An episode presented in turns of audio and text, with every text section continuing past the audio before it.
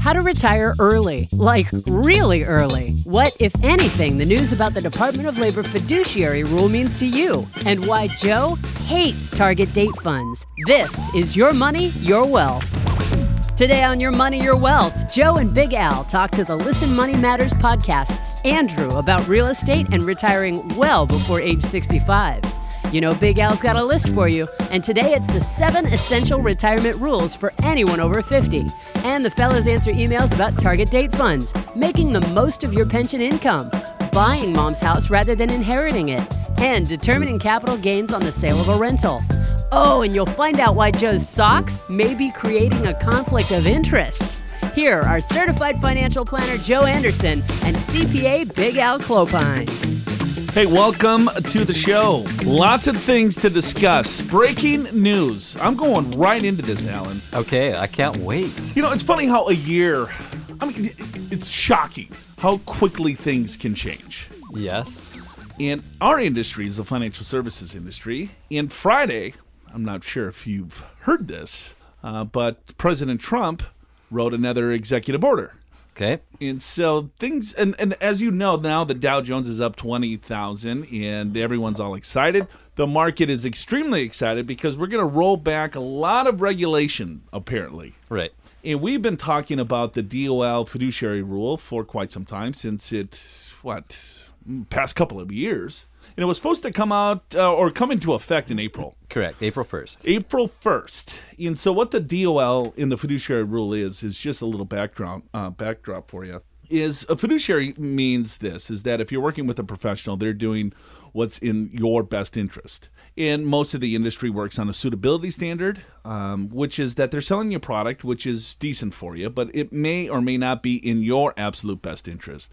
A lot of times, advisors and brokers might have a fiduciary rule to their company, not necessarily to their clientele. So that creates conflicts of interest when you are positioning a product or a solution uh, that might compensate that firm or that particular broker or advisor or salesperson or whatever that you want to call the individual, uh, you know, a little bit more compensation versus another solution. Right, and you could probably say, I mean, it's it's not definite conflicts of interest, but there's more likelihood. I guess. Sure, yeah, yeah, that's a good point. I mean, uh, uh, there's a lot of really great advisors all across the spectrum. Absolutely. And there's some bad apples, right, that kind of ruin the bunch. Right. And so what they wanted to do is the DOL stepped in and said, you know what, in retirement plans, uh, we would like everyone that is giving advice or helping individuals in their retirement plan, so an IRA, for instance, individual retirement account or 401k, they have to act as a fiduciary, which means is that they have to act in your best interest. And so a lot of these different companies were going haywire. The financial services industry was up in arms. They were suing the DOL, saying, what are you doing? You're overstepping your bounds and everything else. But when you look at it, well, I mean, if they're acting as a fiduciary, I think that's a good thing, right? But then there's arguments saying, well, maybe the consumer that doesn't necessarily have a lot of assets that would still like to get advice, uh, they might not be able to get that advice because these firms wouldn't be able to afford to take them on without any sort of reasonable compensation. So I understand that argument. But at the end of the day, you should be working with someone that has your best interest, and it should be in writing. Yeah, to me, Joe, that's it's it's surprising. I think to a lot of folks when we talk about this that they, they just assume that that advisors have to look out for their best interest, and that's actually not how the industry is primarily set up. Now, of course, there's a movement, there's a fee-only movement, which we're part of, where we're fiduciaries, but a lot of the industry is still the old-fashioned way under a suitability standard, as you mentioned, and and boy, the uh, the uproar from the industry over this Department of Labor uh, regulation, and of course a lot of the industry wanted Donald Trump to get into the office so they could roll it back, and that uh, appears to be exactly what's going on. Right, and uh, so stay tuned. Right. Uh, they, they he drafted the executive order on Friday. Yeah, what I what I'm not completely clear on it, Joe, but what I read was that it's an executive order, and, and it's it's not like cast in stone. It's more of a this is his thoughts, and we got to relook at this. and Sure, that- it's that like a of thing. revamp of it. Right, right. Um, and you know, and I've also heard some other arguments of saying yes, there needs to be a fiduciary rule, but maybe it should come from the SEC versus the DOL. Yeah, and that you know what that's and the pro- SEC is the Securities Exchange Commission Pro- that regulates the industry. That's probably valid. That's probably probably true. Better way yeah. to look at things. Yeah, I mean that's the agency that you would think would be watching over for this sort of thing a Right. little bit more than the Department of Labor. So I guess just FYI, if you were anticipating things to, because a lot of these um, companies came out public publicly, uh, the big brokerage firms, and say, all right, well, from now on in retirement accounts, we will just charge a fee for the advice versus any type of commissionable products. Other people were kind of sitting on the sidelines just to kind of see, you know, wait and see type of thing. Sure, right. Uh, but just FYI, buyer beware, of course. If it sounds too good to be true, in most cases it probably is. Um, you know, some of the things that were on top of the list, of course, were um, some packaged products that, um, you know, you know, such maybe as a, an, an annuity of some sort that was guaranteeing X, Y, Z. Um, I think if you dive in deep of some of, let's say, a fixed index annuity with a, a, a guaranteed income rider on it, how they're sold and how they work might be two different things. Uh, but if you get into the weeds with the product and you truly understand how it works and then purchase it, then th- yeah, then you've done your due diligence. But I think a lot of times you might hear there's certain guarantees that are there's guarantees there, but it's not the guarantee that you anticipated, such as a seven percent guarantee on the money. Well, no, that's a roll up for your guaranteed income, and sometimes it's not fully disclosed. Uh, then you Yeah. have the non-traded REITs where there's very little liquidity and you don't know and very little transparency so you're not sure exactly what your income really is. Is it return of principal? Is it actual income from the properties that you're purchasing uh, so uh, the fiduciary rule will probably be kicked down the road a little bit Yeah, I, I would say so. And I guess if you really can't tell from our discussion, we were for it because we, we think that the industry should be under the fiduciary standard. And, and I think you will find that most fee only financial planners are all for it. I mean, this, this to me is how the industry should move. There was a lot of lobbying by the insurance companies, by the big brokerage houses, because they didn't want this to go into effect because all of a sudden their way of doing business would, would fundamentally change. Well, because now they're held liable, right? Then you can sue. Sure. There'll be class Yeah. action lawsuits. If one person said, "Hey, they sold me this product, and they should have been acting as a fiduciary versus the suitability standard," Right, and this if I have a big yeah. brokerage firm with thousands of different advisors, there, I mean, the oversight on that is fairly challenging. That's true, and, and so I, I can understand it from their standpoint to administer this whole thing, and, and so and, and maybe maybe this should be revamped, but the but the spirit of it I think is correct. No, I agree with you 100%. Yeah.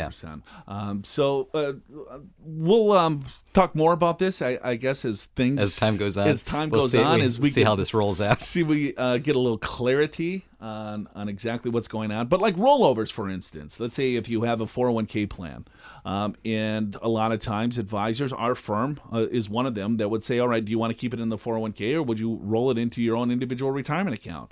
Um, depending on the circumstance of the individual client, but I would say the majority of the time the advice is to roll it over. And I think there's a lot of good reasons to roll it over. Such you get professional management of it, you get tax efficiencies from it, uh, you have someone that's not necessarily emotional tied to your money. So there's a lot of pros, but there's also some cons there too. There are, of course, there's generally more investment choices in your own IRA versus your 401k.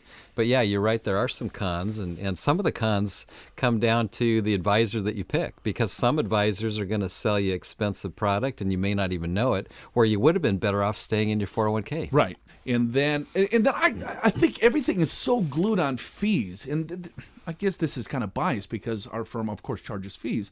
But it's, it's the behavior that takes way more of the, the overall account balance than, uh, than a fee, if it's a reasonable fee. Yeah, right? so what we're saying is if the market, and we see this every year with Dalbar studies, they, they look at the what the market has performed versus what the average investor has earned on the basis of their behavior when they get into the market, when they get out of the market. And Joe, every year it's somewhere between maybe on the low side, 3% rate of return that you lost just by being an investor. it could be a 50 to 75% Yeah, or- less than what the market That's right, brings. and we've seen six or seven percent rate of return. In other words, the market's earning ten, and you're earning three, because you're buying and selling at the wrong times. You're buying when the market is going up, when you're excited, so you're buying high, and you're selling when it corrects, so you're freaking out, so you're selling low. And it's interesting these Dalbar studies. It's it uh, in a lot of cases, if you have an advisor that can can sort of keep you in your seat, for lack of a better term, and stay invested, you do a lot better over the long term. And and and actually that particular rate of return just from that is generally more than the fees, usually quite a bit more than the fees they're charging. Right. We had Carl Richards on the show a, a few times, and he wrote the book, The Behavior Gap. Right. And so um, he did extensive research, um, including the research from Dalbar of taking a look at the inflows and outflows of equity mutual funds of the average individual investor. And of course, when markets are at their peak, as we see today, we're seeing more and more inflows of equity type mutual funds. And when markets go down, uh, then we see a lot of outflows of equity type mutual funds. So we're doing the exact opposite of what we should be doing because of the emotion that's in, in, involved with our money. And the closer we get to retirement, the more that we look at our overall money, and the more emotion is that much more real because now I have to spend it versus save it.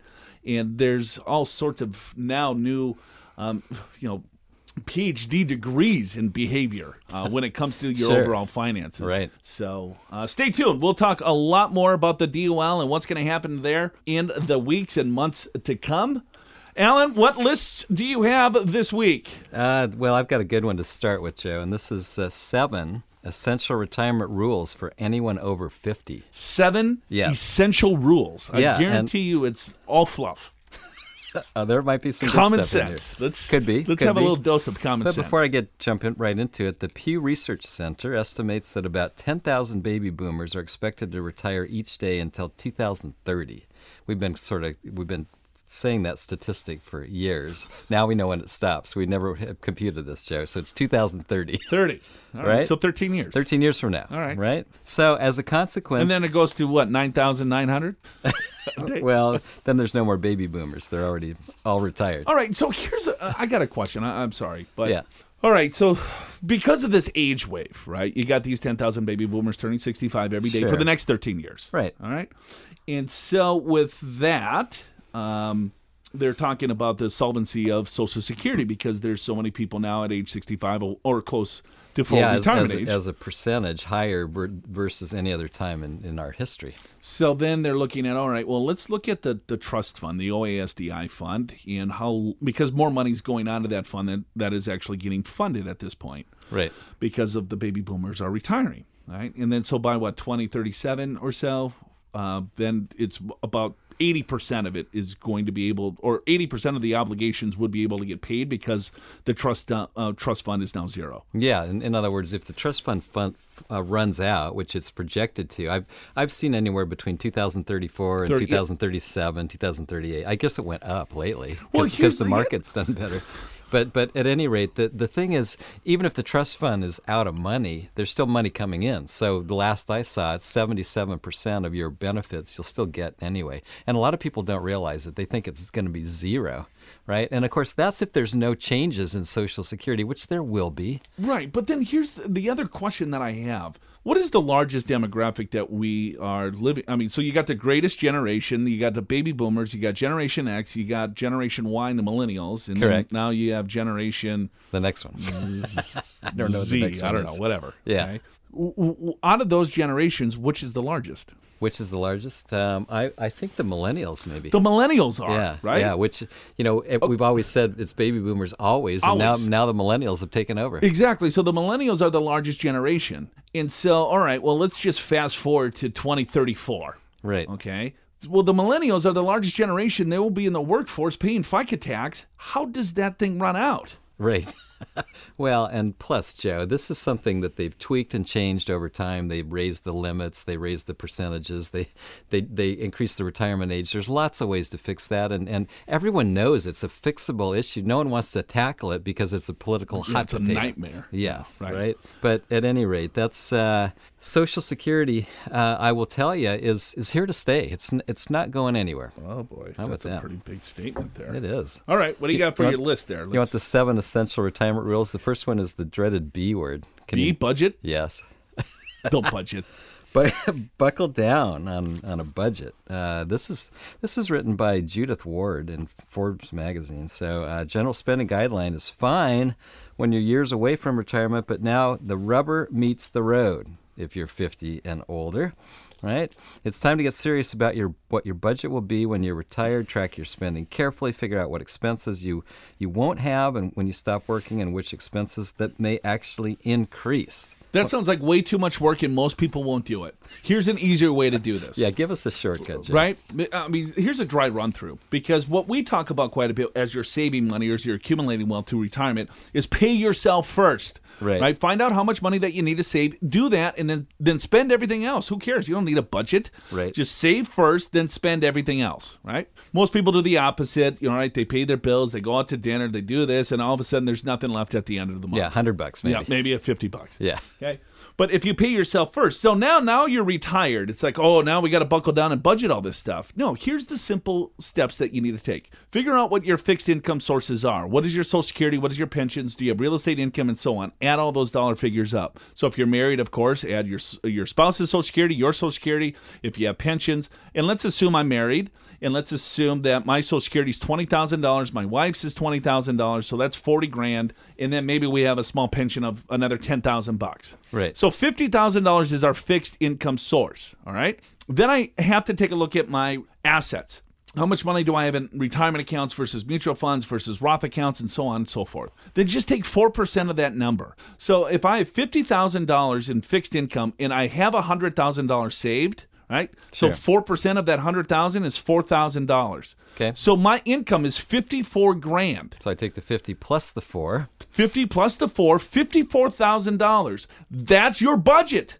You, right? If you spend more than that, you will run out of money. Yeah. So Now- I, I mean, if you look at it like that, that will take you five minutes to do. Right. Versus tracking your expenses for you know ninety days, and then you'll just get frustrated. Oh, honey, why why are you spending? What what did you do that again? Or what's that? So you took cash out of the cash machine? You got to tell me about that because I'm on this strict you know Excel spreadsheet. It's like figure that out, and then then come up with an overall retirement income strategy to make sure that you're managing the assets, tax managing it okay, to take that four percent out, and how are you going to do it? Yeah, so I, th- I think that's a good exercise. And Joe, I, I like the what you do when you teach classes. You, you ask people, well, how are you going to spend less in retirement? Oh yeah, I'm going to spend 75 percent of, of what I'm spending right now. And so then you ask the question the other way. Well, if if, if we took 25 percent away from your salary today, could you afford your lifestyle? Oh, there's no way. Absolutely not. Spend every penny. Right. It's well, like, well- gonna, yeah. Well, of course I'm going to spend less in retirement. Well, how much are you going to spend less in retirement? Well, I don't know. We'll, we'll probably spend yeah. 75%. Okay, so you're saving so you can save 25% and there's no chance in hell. So anyway, that's a good exercise, right? Is to do a kind of a um, a, a retirement. Um, what do you call it? Back of the envelope type analysis. Yeah, yeah, yeah, yeah. So I, I had, had a more clever word, but that's all right. I'll think of it later. Here's number two: get cozy with your 401k, Joe. Cozy with your 401k for years. You've thought of the 401k as money you couldn't touch. Now this will be likely a valuable source of funding into retirement. If possible, talk to your company's benefits team to see how you can access your money after you leave. You may be able to leave your money in the plan and make periodic withdrawals. You may have to do a rollover to an IRA. Uh, and so you got to figure this stuff out. We were just talking about that. Get cozy. Cozy. That's re- No comments on that one. okay, here's location, location, location. Where are you going to live? Are you staying put in retirement or are you mulling a move? Oh. You like these words that I'm that, that are in this I mean, article. is the- you can ooh, never mind. Do, do you and your partner feel the same way about it? You want to live in Florida, a partner wants to live in Canada, right? Right. Well, I mean, it, yeah. The, if you look at the statistics, most people want to stay in their home. They You- That's where your memories are. That's where you raised your kids. That's where everything else. And And, now- a very small percentage of people actually right. want to. Not only do they want to stay in their home, they do stay in their home. I mean, it's overwhelming majority. And the next one I got: determine your Social Security claiming strategy. Joe, did you know that the average Social Security payment in 2016 was $1,341 for an individual, or $2,212 for a couple? Right, so twenty-four thousand dollars. Call it twenty-six, twenty-eight thousand dollars for a couple is the average. And here in Southern California, that would be a little bit difficult to make that work. However, averages are deceiving, right? Because I'll put it this way: if you're if you're making a good salary, a lot of our listeners are, and if you're near the top or maybe even past the top of the Social Security cap, you can probably what would you say, Joe? Probably if you retire at full retirement age, which is 66 in two years, you probably get somewhere around two thousand dollars per month. And if you go to age 70, it's probably about $3,000 per month in, in rough numbers, just to give you a sense. So those numbers are greater. If your spouse works, then you could potentially even double that. So it, it does depend on your salary, but the claiming strategies are crucial. So many people claim their benefits at 62. Right. And I think there's confusion too on how it's actually calculated. So if you take a look at the last 35 years of earnings, the highest 35 years is how they calculate your um, PIA, primary, primary insurance amount. Uh, so if you continue to work, I get we get this question quite a bit. It's like, all right, well, if I continue to work, is that going to hurt my Social Security benefit, or what? How, how does that happen, or what, what what goes on there? Right. Your benefit, if you continue to work, will never go down. It would only go up or stay the same because they take the highest 35 years. So if you had, let's say, only 30 years of work history and you had those other five years, Social Security just plugs them in as zero. As zero. Zero. Right? So if, even if you work part time, it's going to help you. It's going to help Yeah, you, right. right? Um, as long as you know you put into the system. So, and you could work until 70, 75. They'll still re- recalculate those dollars. So, if you're going to continue to work past full retirement age, even if you decide to collect your benefit at 66, let's say, I collect my benefit at 66, but I'm young, spry, and I still want to work for another 10 years. Well, as you continue to work, and if you're at a high wage earner, right, they're just going to replace those higher wages with maybe a lower wage that you made 35 years ago. So your benefit w- is recalculated every single year. So it continues to recalc on you. Right. Uh, so, but if you do take it at 62, just know that you would receive or receive about a 25% permanent haircut on those dollars. And if you're working full time, as you collected your benefit prior to full retirement age, you can't make more than about $16,000.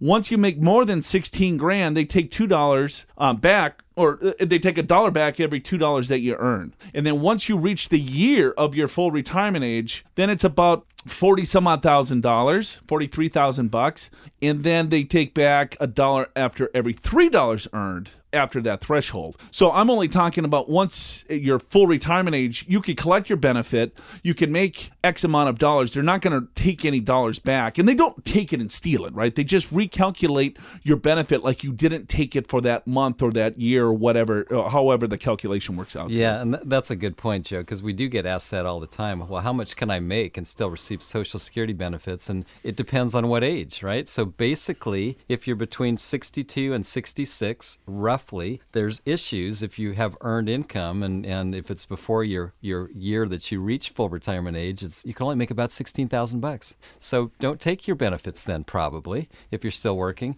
Now, if you reach 66 years old in two months, as, as it is right now, and you want to take your benefits and you're still working full time, well, you can. You get full benefits after full retirement age, 66 years and two months. You still, though, may want to wait till age 70, right?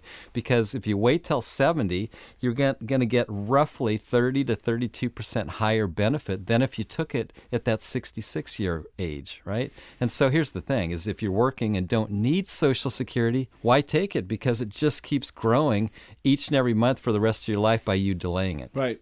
And then there's all sorts of different, um, I guess, opinions. Uh, is like, well, I'm going to take it early, but then I'm going to invest it. Right. So then you have to look at all sorts of different crazy assumptions, and you're looking at crossover points and break even. I, we don't look at it that way. We look at Social Security as longevity insurance. It's like, all right, well, here, I'm going to receive an 8% delayed retirement credit on my benefit. That benefit is guaranteed by the federal government. Yes, you can take it early, and if you invest and you get a certain rate of return, are you going to be better off? Sure, it's depending on what type of assumptions that you make in in regards to the the, the amount that you think that you can grow that money at. Yeah, that's a good point. If you can, if you think you can earn 15%, Then do it. take it early. Yeah, take it early and invest it. Um, But, but most, then, most of us don't. Right. Markets go up, markets go down, and you want to make sure that you have some form of, you know, guaranteed fixed income. Um, you can, and, and we feel that Social Security is a great source for that versus maybe purchasing an annuity or anything else um, for that matter. Yeah, and, and part of that too is Social Security is not fully taxable. Worst case, 15% of Social Security is tax free, and in, in some cases, none of it's taxable. Right. It depends on how you you toggle your income. Right. Right. Because you have full control of how that income potentially is going to be taxed in retirement, depending on how you set yourself up. If it's all in a retirement account, well, then you have very little control because it's taxed just like your paycheck when it comes to ordinary income um, tax um, and you know state of California or whatever state that you live in. But if you have money in a brokerage account, let's say, maybe you have money in a Roth account and you have money in a, a, a, retirement account, then you have three different areas where you can draw your income from. Now you can start controlling the taxation, you know, which is key. And then if you understand the provisional income when it comes to how Social Security is taxed, then you could really play with the numbers to make sure that you're doing everything appropriately up front. So when it comes time to collect your Social Security to start drawing down your in- investment assets or taking distributions from it, you're doing it with the right tax mode. Well, Joe, we're talking about seven essential retirement rules for anyone over 50. And we sort of touched on this next one, which is probably the, the single most important one here, uh, which is map out a strategy for withdrawals. Because once you stop working and the paychecks stop coming in, how are you going to pay for things? Because in addition to your regular income and such as Social Security and pension income, you'll have to spend from your savings. And isn't that the whole reason you saved in the first place? Mm-hmm. And now it's a matter of which savings accounts do you take the money from? Do you take it from the IRA? from the 401k, from the Roth IRA, from your non qualified non retirement account, or combination. The advice everyone gets for the most part is spend down your non qualified money, your non retirement money first because it doesn't cause any taxes. And I would say in many cases, if not all cases, that's probably the exact wrong thing to do. Yeah, it's a very emotional as well um, because now you're spending the money that you saved and that's a very difficult thing for a lot of you to do and i get it. It's like well no I, i'm a saver. I'm not a spender. Yeah it is hard to change you know, that right? You right? want you, because i think most of the time you look at your account balance and you like to see it go up.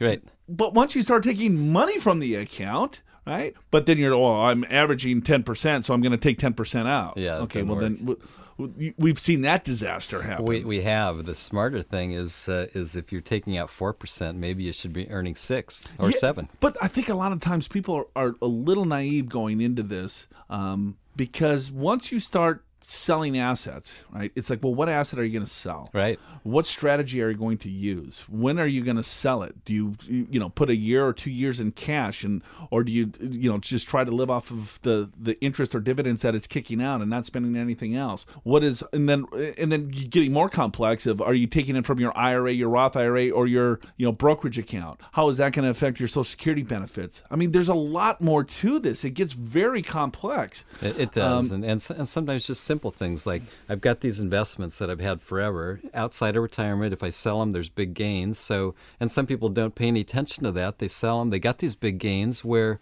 if they're charitable, they could have given those highly appreciated securities right to their charity and get the deduction for what the stock right, is Right, they're worth. giving cash to the charity yeah, and, and not have what... to pay taxes on the gain, right? And and it's it's funny because we talk to a lot of people. A lot of people don't even know you can do that. That charities will accept stocks instead of cash. So much smarter way to go because then you avoid the capital gains tax on that. And then once you reach 70 and a half, you can give your required minimum distribution directly to charity. That's correct. Here, I want to ask you a question here. All right, so here's the law. Up to $100,000 of your required distribution go directly to a charity. That's right. When would that make sense versus just saying, you know what, I'm going to give X and then just write that off as a deduction? Yeah, so I think your question is you can either let's let's say your required distribution is a hundred thousand, just to make it so so which means you got a lot in your IRA, your 401k, and let's say you're also very charitable. You want to give a hundred thousand dollars away, so you can either withdraw the funds out of your IRA 401k, and it's income on your return, right? And then you have a hundred thousand dollar donation, which is a write-off. So it would seem that whether you do it directly from your IRA, then it doesn't show up on your return versus it's on the return as income and a deduction. It would seem to be the same, but there's lots of cases where you'd rather have it go directly to charity because when you have the income, the required minimum distribution on the front page of your 1040, it's part of your adjusted gross income. That impacts how much of your Social Security will be taxable.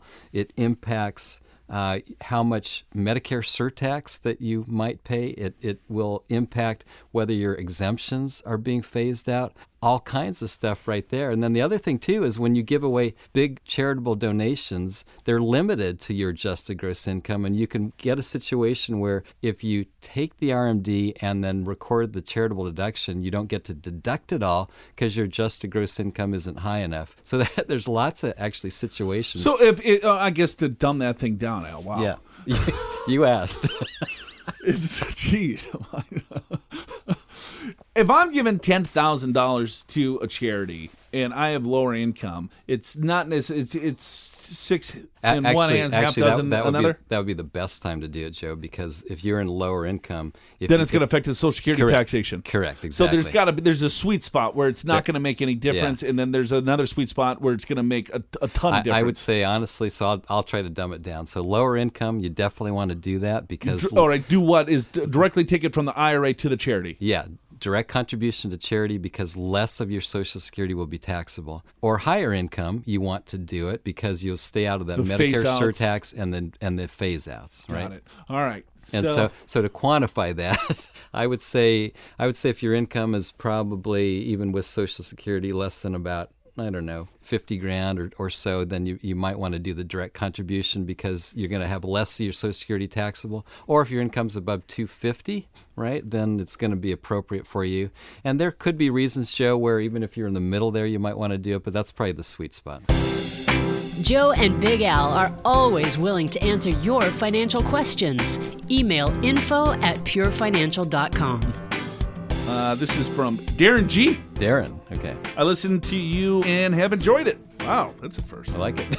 Some of the things you talk about are a little different.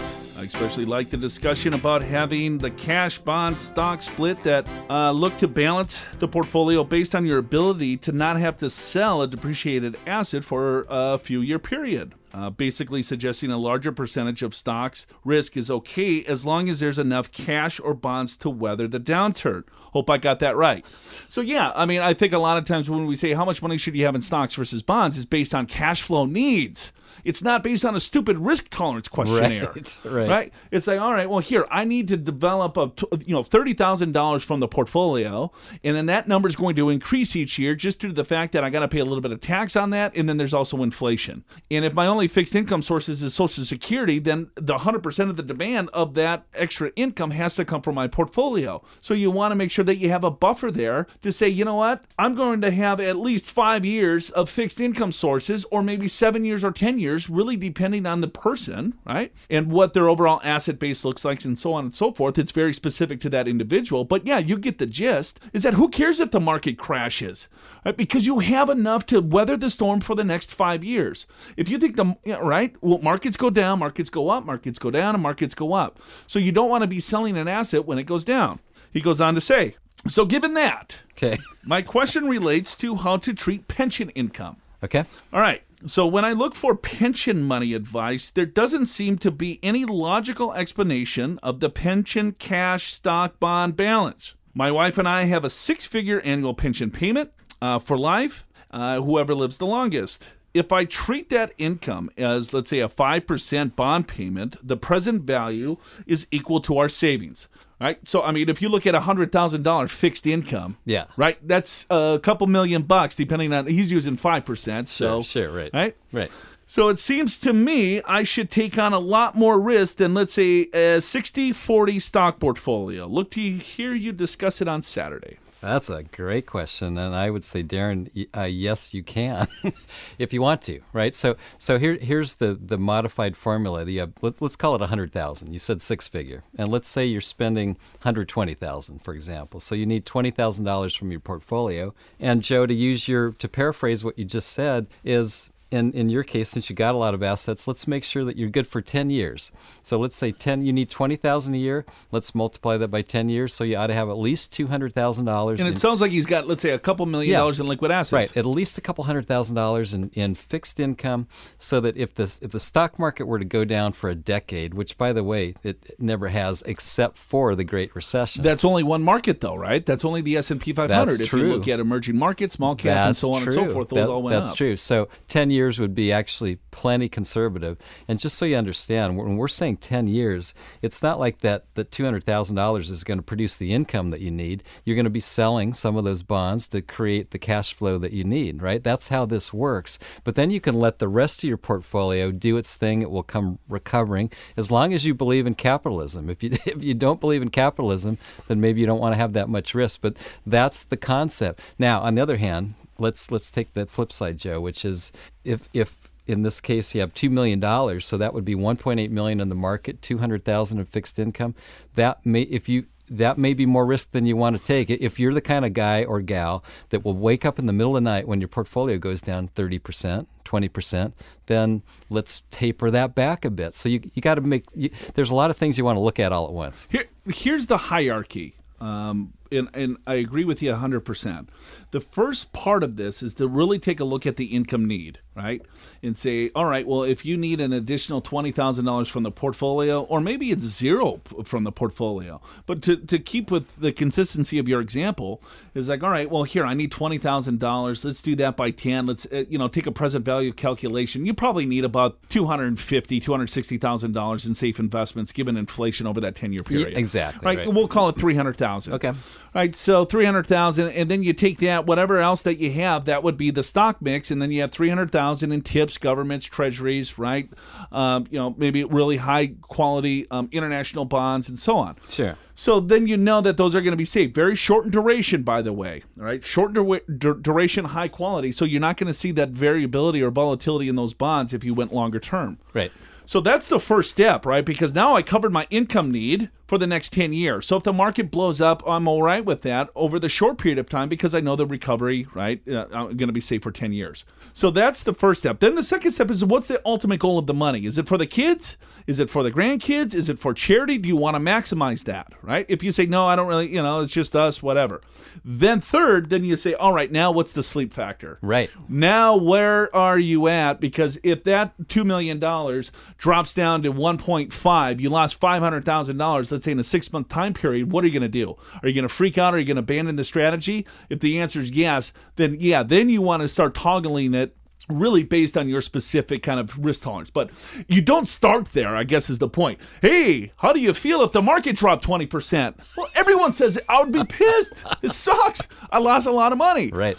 Right. And, and then it, it, it's how you feel at that moment of time when you when, when when they ask you that question too. So that's why we're not big fans of that. We start with the full financial planning. What's the cash flow need? What's the tax implications? What's the overall goals of the money? And then at then we layer you know some of the the, the other stuff that the industry kind of leads with.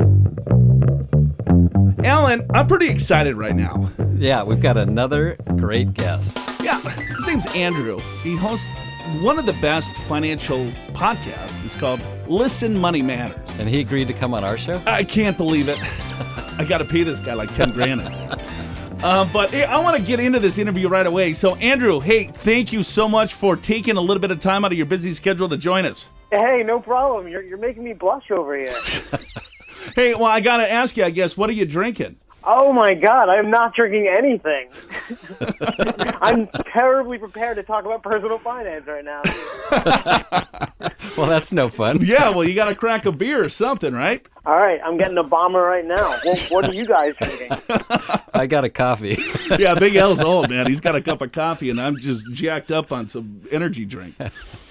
Well, l- l- let me ask you this. All right, so a little bit of background on yourself, what you work for. Uh, you're not even in the personal financial field, and you were like, you know what? Hey, there's not enough information for individuals to really understand finance on a on a basic level to get into the weeds. Or why did you start the podcast? And tell our listeners a little bit about the genesis of it and, and more about your background. Yeah, sure. So, uh, by day, I'm a data engineer, and I work with a lot of people who are manyfold smarter than me, uh, but they really suck with money, and a lot of them are in debt. Uh, they're they're buying just dumb things, and uh, I, I thought it was about time to you know make something that spoke to these people, my friends, to help them to retire early and just not work until they're 80. And so you're like, all right, well, I got a couple of buddies. They're making some money. And they're buying TVs and nice cars, renting, and you're like, enough's enough. Let me start a podcast and just because it, it, it's such an easy flowing podcast. It's it's you and um, another gentleman just kind of talking about you know everyday life of what people go through. So what you started the podcast in what 2012? Yeah, so I actually had a friend, a specific friend, who was terrible with money, and we would just get on Skype, and I would, I would basically just yell at him for all the things he was doing wrong. And my wife was like, "You should record this." And yeah, so we kind of just uh, cover the gamut. We don't get preachy. We share a beer or wine or cocktail and just take it easy. What do you think some of the biggest mistakes that people are making. You know, I guess in any age group. A lot of our listeners are probably a little bit more into retirement where they've made some mistakes. They probably should have been listening, you know, to a podcast like ours or yours, you know, 30 years ago. But what I find is really cool is I, I would imagine your your listenership is maybe a little bit younger where you can tell them, you know, square in the face of like, here, this is what you got to do. Uh, what, what, what do you see some of the biggest mistakes that, you know, everyone across the board is making? You know, for people who are, you know, like 30, 35, it's easy to be like, uh, you need to invest. You know, time horizon is so huge. You, will just do well. Um, and I think it covers everyone. But the one thing that, that people overlook, and, and I live in New York, so my cost of living is not, you know, that of Canada, but your whole retirement is based on your savings rate. It's really simple. And, you know, if you could, if you were never saving before and you have no debt, you could save about 50% of your income, you can retire in about 10 years. And so there are people who reach out to us and maybe they're 40 or 50 and they say, it's too late for me. And I'm like, no, not really. You just had a ton of fun when you were younger and now you have to, you know, buckle up and uh, you know, save like 80% or something, and you can make up for lost time. That's it, huh? Just just eighty percent. No problem. Where do I sign? uh, but you know, I, I, love this movement too. Um, I was talking to Big Al earlier about you know the, the, the millennial movement of saying, hey, I, I don't want to work for the man. I want to either start my own business, you know, work really hard, save as much as I can, and then be done by forty. And eh, you know, and, and I'm seeing a lot more individuals actually accomplishing that goal. Uh, but that's the thing with the the saving of eighty percent. Like it's it's laughable, right? But you could either uh, spend less or make more. And uh, I have a full time job. I've had a full time job. I have a full time wife. I have a full time family. I go out and drink. And somehow I started a business that earns more than my actual engineering salary. And I am not that smart. Like, I think that uh, it's just like focused time, right? You have to kind of, I think it's something like on social media, people spend 600 something hours a year on it. Just take half of that and do something meaningful and don't give up. 600 hours? that is crazy. crazy, right? I think it's even more on Netflix. I think it's like close to like 1300. Oh boy. Oh, I I got to get my Netflix. Though. You're uh, you're not even on Facebook, Joe. So you've got all kinds of time. I do, and yeah. I don't even have cable. I should be saving eighty percent of my income. What the hell the, am I doing? You should be the smartest guy in the room. God, I am stupid too. Oh, that's good stuff. So, Andrew, so the millennials, so you're saying obviously with the time horizon, if they can start now, they can have whatever retirement they want. And yeah, of course, it doesn't have to be 50% or 80%, but even if they put away, like, say, 15% uh, for a number of years, they, they should have a great retirement. And a lot of folks aren't really doing that. Yeah, and you know, that's the thing. I, I don't save fifty percent. I, I like my beer. I, I like my all my things. I take Uber sometimes. But like you said, if you can be responsible and save 15, 20%, you know, if your employer is matching a 401k, take advantage of that free cash. Uh, like you, you could definitely get out before 65. What What do you think with, um, you know, younger, uh, when it comes to retirement accounts? Do you more or less push your listeners more towards um, Roth IRAs or, or traditional 401ks? So uh, I say that when you have matching, you should definitely get as much matching from your company as possible because even if it was 25%, the return is ridiculous. You know, one year you get that. Um, I don't qualify for an IRA. Um, a lot of the people in my audience don't as well. Um, but uh, there are there are things like if you open a business, you could set up a SEP IRA. Um, you know, if you have a low deductible or I'm sorry, a high deductible healthcare plan. You could do an HSA and kind of like backdoor the whole thing. So um, it really depends on the situation. Although I will say personally, for me, I don't believe that a 401k makes sense because I, I hope that when I retire, I'll be making more than I did now. Right, right, right. And so, looking at the, the, the taxation of it, you'll probably be potentially in a higher tax bracket, and so you're want to do the opposite to get maybe lower taxes on the on the way out than in. Right. If if I do it right, hopefully. Let's talk a little bit about real estate, and I'll let you go. I know that you um, look and, and help individuals with real estate. Big Al's been a real estate investor for about what thirty years, buddy. Yeah, about thirty. Yeah, and he's lost more than he's gained, so he, he needs your help. yeah, give me some tips. Yeah, sure, dude. I I know you're a smart guy. I'm sure you did your math, and maybe the tide went against you. But but I don't believe in appreciation. I you know I live in Hoboken, and I've I've definitely benefited from that. But um, I think that if you go in where you're cash flowing well from the beginning, um, and you're using uh, correct math in calculating that, um, I think you'll generally do fine. And uh, it really just comes down to uh, researching a specific market. Uh, there, are, there are a lot of people who jump around, uh, and I don't see anything necessarily wrong with that. I like to focus uh, and perhaps hit like economies of scale where maybe my property manager cares a bit more about me than someone who only has two properties with them. With the the numbers, with the math, how how are you looking at the math? Because we're here in Southern California, um, and the prices of homes are, I would say, comparable, you know, to New York. Probably not as high, but um, you know, we we get individuals that say, yeah. you know, I, I want rental properties here in San Diego. Well, the average cost of a home is you know six hundred thousand, and then the rents are a, a few thousand bucks. So, how, how do you help people pencil out the math? Yeah, so um, I, I, it's actually really easy because uh, I was sitting there with a spreadsheet and I wanted to kill myself, uh, but I'm a developer, um, and so I actually built a tool that uh, you could search an address. It'll pull the data down from Zillow. It'll run all the numbers, uh, and it'll show you what your top line cash on cash is, and then I have um, an estimated 15% calculating for, and, and this is tweakable for vacancy rates and major minor capexes like a, a wall falling down or something. Um, and so you get like this medium term cash flow number that should hopefully weather you through most scenarios. So uh, the people who, who listen to me and, and visit my site, I just direct them there. It's free. You just go, type in an address, and it'll tell you everything you want to know. Where should people go? Uh, if you go to pro, P-R-O, dot listenmoneymatters.com, uh, you can create a free account. Uh, we don't sell anything to you or sell your address, whatever. It's really just a tool to help people uh, make good real estate decisions. Hey, man, uh, you're doing a great thing. Uh, I love the podcast. It's light, it's fun. Um, it, it, just feels like I'm sitting there having a beer with you guys. So um, I, I, appreciate you taking some time to talk to us and, and, and, bring some perspective into your life.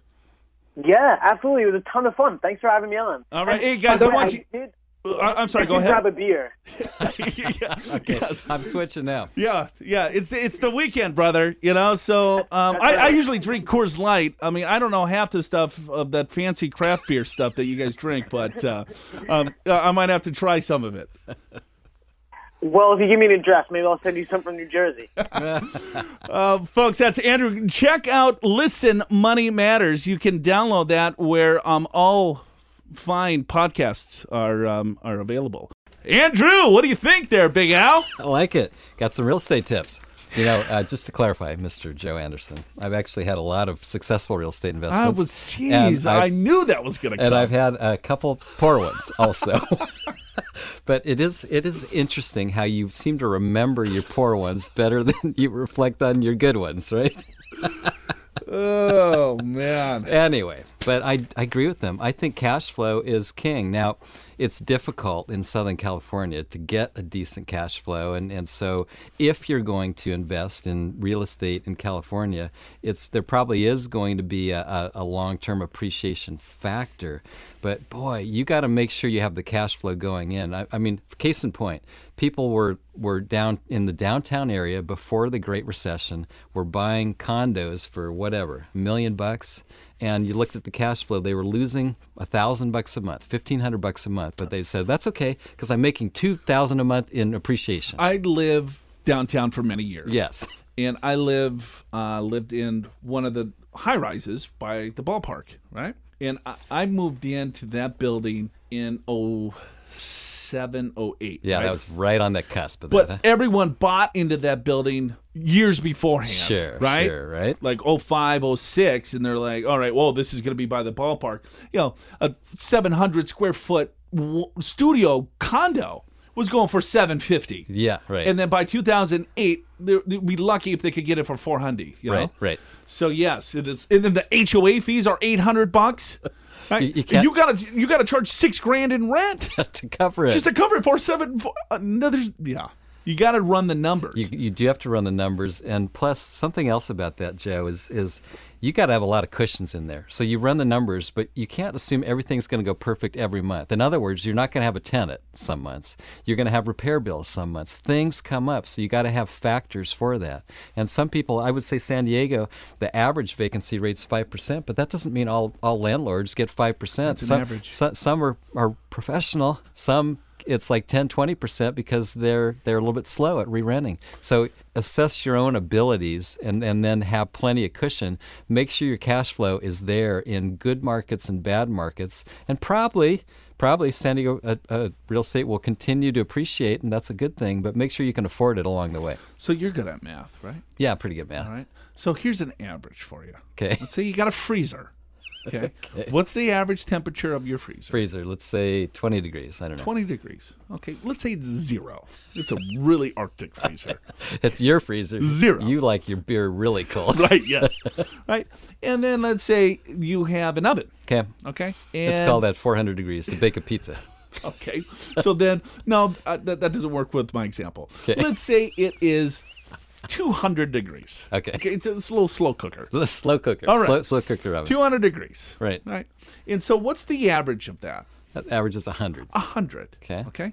Can you live in a 100 degree temperature? You can. It might be a little Oh, uncomfortable, it but, might be a little uncomfortable. but you, you could. You could, you know, hey, sometimes a tropical island might be 100 degrees. Yeah, and, yeah. yeah. Just hop in the water, Right. get refreshed. So you know where I'm going with this, right? I do. Right. So if you put your head in the freezer, right, and your feet in the oven, your body temperature is not going to be 100. Yeah, the average And what's the no average sense. temperature of your body? Yeah, it's, it's Close about 100. close to 98.6. Yeah. 98 point. Well, look at you. It's work- all working came at- together. working- working- you spent days on that analogy. Yeah. All right, I got another um, uh, question that Okay. we're a little bit behind from our email From our- okay, what do you got? Um, so this is not from Investopedia that Okay. we kind of make fun of. These are from our These are, fans. these are Or- good questions yes. from our listeners. Yes, and of course you can always go to info at purefinancial. let's get it right. Or just email Alan or I directly. Yes. Um, Joe Joe dot dot Anderson. Anderson. And Alan dot Clopine. there you go. Okay, Joe and Big Al. Okay. I like how he called me Joe instead of Joel. Yeah. Most most That's someone who's yeah. listened more than Big I- Al and the other guy. Yeah. it used to always be Big Al and Joel. So thanks for always um, an informative and entertaining show. Well, that's Wow. two compliments in a week. Gosh. That's unheard of. cherry picked. I got a hundred that I had to shred. Uh, I just retired at sixty. Am married, no children, Okay. have no debt outside my mortgage, and Right. have more income from sources than needed to meet my needs. Ooh, I like that. Okay. In fact, in retirement, I am uh, in 2017. He's anticipating to be in the 33% tax bracket. Oh my. My home mortgage interest is the only significant tax deduction I have. Okay. All right. So he has been supporting uh, my widowed mother, who's 80, Okay. with a monthly deposit as her primary source of income is Social Security. Okay. Between these two revenue sources, she's comfortable living on her own in her paid for home. Her investments are small and safely invested, so there isn't really income from those. Okay. right. She has a long term care policy, and he is the sole beneficiary of her estate when she passes. Okay. What I was thinking, would it make sense to buy her home from her at a market price of say 200,000 with her financing my loan? The payment would substitute for my current monthly stipend, thereby allowing her to live in the home, receive enough income as she does now, and I would have an additional tax deduction for the interest, property taxes, etc. When she passes, my payment would cease and I would own the home free and clear. This just seems like a good way to continue to do what I'm doing to support her, but at a benefit for me regarding taxes. Am I missing something? Or do you have any advice regarding moving forward with this plan? Many thanks. This is from John. From John. I thought you were going to say it was from Dennis. uh, that's a John. Boy, you've been thinking about this. I, I like it because you're paying your mom anyway, right? So maybe there's a way to get a tax deduction to boot. Um, let me let me sort of maybe try to recap what I think you went through, which is uh, mom has a home that she's living in. Is that right? Yes, it's paid Okay. off. That's paid off. So she, mom sells you the home at market value, call it two hundred thousand, and she basically seller finance so that so there's a loan. Okay. So at any rate, then for you to um, there's a couple ways to treat this. One is it's a rental property. Another is it's a second home. So let's start with if it's a rental property. It, it, it counts as a rental property uh, only if she's paying you fair market rent, which I don't think she's going to be doing because you're paying her. So this would be a second home instead. And so therefore, as a second home, you can still write off all the mortgage interest and all the taxes. The mortgage interest, as long as both loans, let's see, oh, well, we don't we don't know what your your your loan is on your residence, but as long as both loans are less than 1.1 million dollars, you can take a deduction. So that does work. One of the downsides, though, is if you were if she were to live another 10 years, let's just say, The appreciation of it? yeah, the appreciation of the home, and you inherit it, you would get a full step up in basis. Let's say it's worth three hundred thousand dollars at that point. Maybe it's not going to be that much, but anyway, you would get a new step up in basis. So if you were to sell the property, there'd be no capital gain. The way you're doing it, if you sell the property when you finally, uh, you know, when she finally passes. Because you don't necessarily need it anymore, your basis is two hundred thousand dollars, not the higher amount. So So the tax benefit that he might receive by doing this, he might have to pay it all back in capital gains tax if there's appreciation in the home. Yeah, you kind of would have to pencil it out. I can't do it all that in my head, but those that, those those would be kind of some of the pros and cons of doing this. But but yeah, I like the idea because you're paying mom anyway, right? And so why not get it some interest and and tax property tax deduction? And that does work. That actually does work. It's uh, I think it's more of a basis tax basis type issue, which you would be uh, like, what if she lived to 100? She's 80 now, so that'd be 20 years of appreciation that now you would have got at a higher basis by inheriting it, but you don't get because you bought it when it was cheaper. A lot of things to consider, Boy, I'll say. you know. Um, well, see, these are you can tell these are your money, your wealth listeners. These are these are good questions. Um, now we're going to switch gears a little bit, and we're going to see if we can find some good email questions from Advisor Insights. Investopedia. If you guys haven't been to Investopedia, that's a good place to go. Okay. I am not compensated by Investopedia. I did, however, receive a pair of socks that I am wearing today. Oh, those, huh? Yeah. You, and you yeah. got one pair of socks or more than one? no, just one. That's it. That's it. That's all you got for That's all I got. for doing all We're doing all this stuff for the. Boy, that's like less than minimum wage. I do want to be. f- That's my my compensation for So, reading. so in other words, um, in other their words, there, there emails is a and conflict. answering their There's a questions. conflict of interest There because could be. you, I you might got, you get- got some socks. You I might, might get some a more t-shirt. socks. I might get a T-shirt. That's what I'm banking on. right. Okay, all right. How can I determine capital gains tax from the sale of a rental property? So here you Okay. go, Alan. Oh boy. Uh, my ex-husband and I own a single home rental property in Hawaii. Oh, I like that. We both live in other states. It was our primary residence beginning in 2010 Okay. and changed into a rental in 2012. Okay. Okay. It has since been a rental in which we've claimed depreciation through 2016. We purchased the home for 255,000 and it has a current mortgage balance of 238,000. Okay. The total depreciation claim since 2012 through 2016 is about 4200 bucks. If we sell it at a regular sale, not as a business rental for 400,000, how can we calculate the capital gains tax? Okay, that's a good question. Let me make sure I got all these numbers right. So they bought it for 255. Is that is that what that says? Yes. 255 and they're depreciating 4200. i assume that means per year. Doesn't say that, but that's It's well. It says um, the total depreciation claim since 2012 through 2016 is about 4,200 bucks. So they didn't calculate their no, that's, depreciation that's, correct. that's wrong, but let's just assume that's what they did. Let's let's round it to 5000. So so you take the 255 that they bought it for, $5,000 of depreciation. So now their tax basis is 250. So you take 250 off of the $400,000 is what they're going to sell it for. And we're not considering closing costs. We're just making this simple. So you got $150,000 long term capital gain right? So that's how that works. And that capital gain, depending upon your tax bracket, is either taxed at 15% or 20%. And in this case, it's you know depends on the rest of their income. As a married couple, you'd have to have taxable income above about 470,000 to get to that 20% capital gains rate. So it's probably 15%, I'm guessing, 15% federal rate that $5,000, uh, which I'm making up on depreciation, you have to pay 25% rate on, 25% tax rate. That's called depreciation recapture. Uh, but yeah, roughly 15% of 150,000, you know, for federal purposes. So that's what 22,500. That's your federal tax plus a little bit more for that recapture. They right? should have been taking close to what 5,000 bucks a year. Uh, 4,200 is about right per year. Yeah, I would say. I don't know if that's what they mean or not, but so tell, tell what is um, how do people look at that? If they'd taken the right amount. Or what do you mean? Yeah, how do you how do you calculate what they should have taken? Yeah, so you take the purchase price at 255 and then you got to figure out how much of that is land versus building. And a lot of accountants will just arbitrarily say 70, 75% is building and 25 or 30% is land.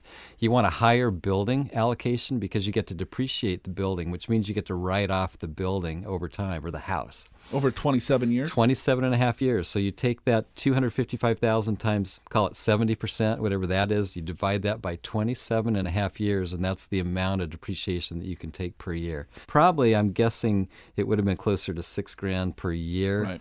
And they had it as a rental for four years. So we sh- they should have had about 24 grand or 30 grand of depreciation, not five in our example, but at any rate, that's but that's how you calculate this. Now, a couple other things to realize though is depending upon the amount of adjusted gross income you have, if you're a married couple and it's over two hundred fifty thousand, now you got to pay that Medicare surtax of three point eight percent. So if they had, let's say, an income yeah. of a hundred and some odd thousand, because that capital gain, yeah, that's in, on, in on your example was one hundred fifty. Yeah, let's say they had a, you know, let's say they had two hundred thousand dollars of other income, and this one fifty what's that? That puts them up to 350,000. So now 100,000 of this gain has an extra 3.8% attached to it because it's over 250 and 50,000 does not. So really your capital gain for most of it in that example is is like 18.8%, not 15%. Then you got to pay state of Hawaii taxes because Hawaii has taxes. It's it's actually not quite as high as California, but pretty darn close. Then you have to look at the state that you're living in, and then you decide: is, is does my state have higher or lower taxes than Hawaii. If it's lower taxes, well, you don't have to pay taxes in your own state, but too bad you're out of the pocket for the state of Hawaii taxes. If you live in California, well, California gives you, you tax credit for taxes you pay in Hawaii. So you take your California taxes minus the Hawaii taxes, and you pay the difference in California. Nauseating, isn't it? but now our listeners know in, information oh you can God. use. How many car accidents just happened because they fell asleep? it's like I don't know how to make this any more interesting. it is what it is. Let's hear you do it. Ugh. See.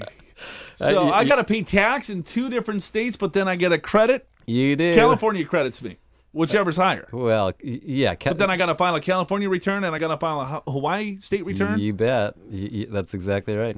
So you better uh, be really good at TurboTax or hire somebody to help you. Well, a little shameless plug for, for Financial. Oh, I have. I don't do taxes anymore. That's that's long gone. I used to. that's how I know all this nauseating stuff. Oh God, I don't get it. what do you think about target date funds to target wrap up funds. the show? Okay, I'll give you my answer and then you can clean it up. So target date funds are like retirement account uh, funds where you, depends upon your age or, or depends upon when you're going to retire 10 years, 20 years, 30 years from now. And the funds in the, that particular investment are invested based upon you getting close to your retirement date. The closer you get to retirement date, then the close then will be more fixed income safety. I, I generally, Joe, I would say I like them in general, but there's a couple problems. Some of them are expensive, so you got to look at the internal cost of those. Some of them are cheaper, so so be aware of that. And the other thing too is it's going to put you in an average with everyone else, which may or may not be the best thing for you to do, but it certainly is probably better than doing absolutely nothing. I think target date funds are great for um, investors that have uh, maybe $100,000 or less. Um, I think it's a good plan to get a diversified portfolio. The portfolio and, and, and real easy Yeah, real easy, right? It's just chug and there you go, right? P- plug and chug. Is that what yeah, the terminology sure. I is think called? so. All right. So, yeah, so then it's diversified. And then as you get closer to your retirement date, then it gets a little bit more conservative. But, however, you've got to be very careful with some of these because, in most cases, right, they're for unsophisticated investors because they don't want to deal with anything. They just want something simple, right? So, how do most people select their investments, Al? What do they look for?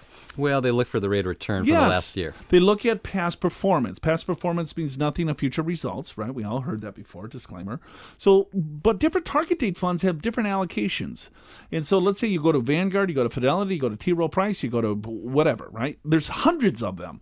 And then you look at, all right, well, which one is the best target date fund? And most people are going to pick the one with the highest return, and they're they're going to equate that to the best one. However, that's a lot more risk. They might have 80% in stocks, while maybe another target date fund with the same target date has 55 percent in stocks. That doesn't mean the one with 80% is better because it has a higher return. It's just taking on a heck of a lot more risk. And then if you're taking on more risk, right? What is that going to do to the overall portfolio when markets go down? As you're taking distributions from the portfolio as well, I hate target date funds because it's like, all right, well, if I'm going to sell a share of that mutual fund, I'm selling stocks and bonds. There's no way to separate. There's no way to separate it. There's no way to really calculate the risk that you, that, that you want to take in the portfolio. There's no way of segregating the risk in a sense of creating the income. There's no tax efficiency whatsoever in the overall accounts. So, you know, that's kind of my two cents with them.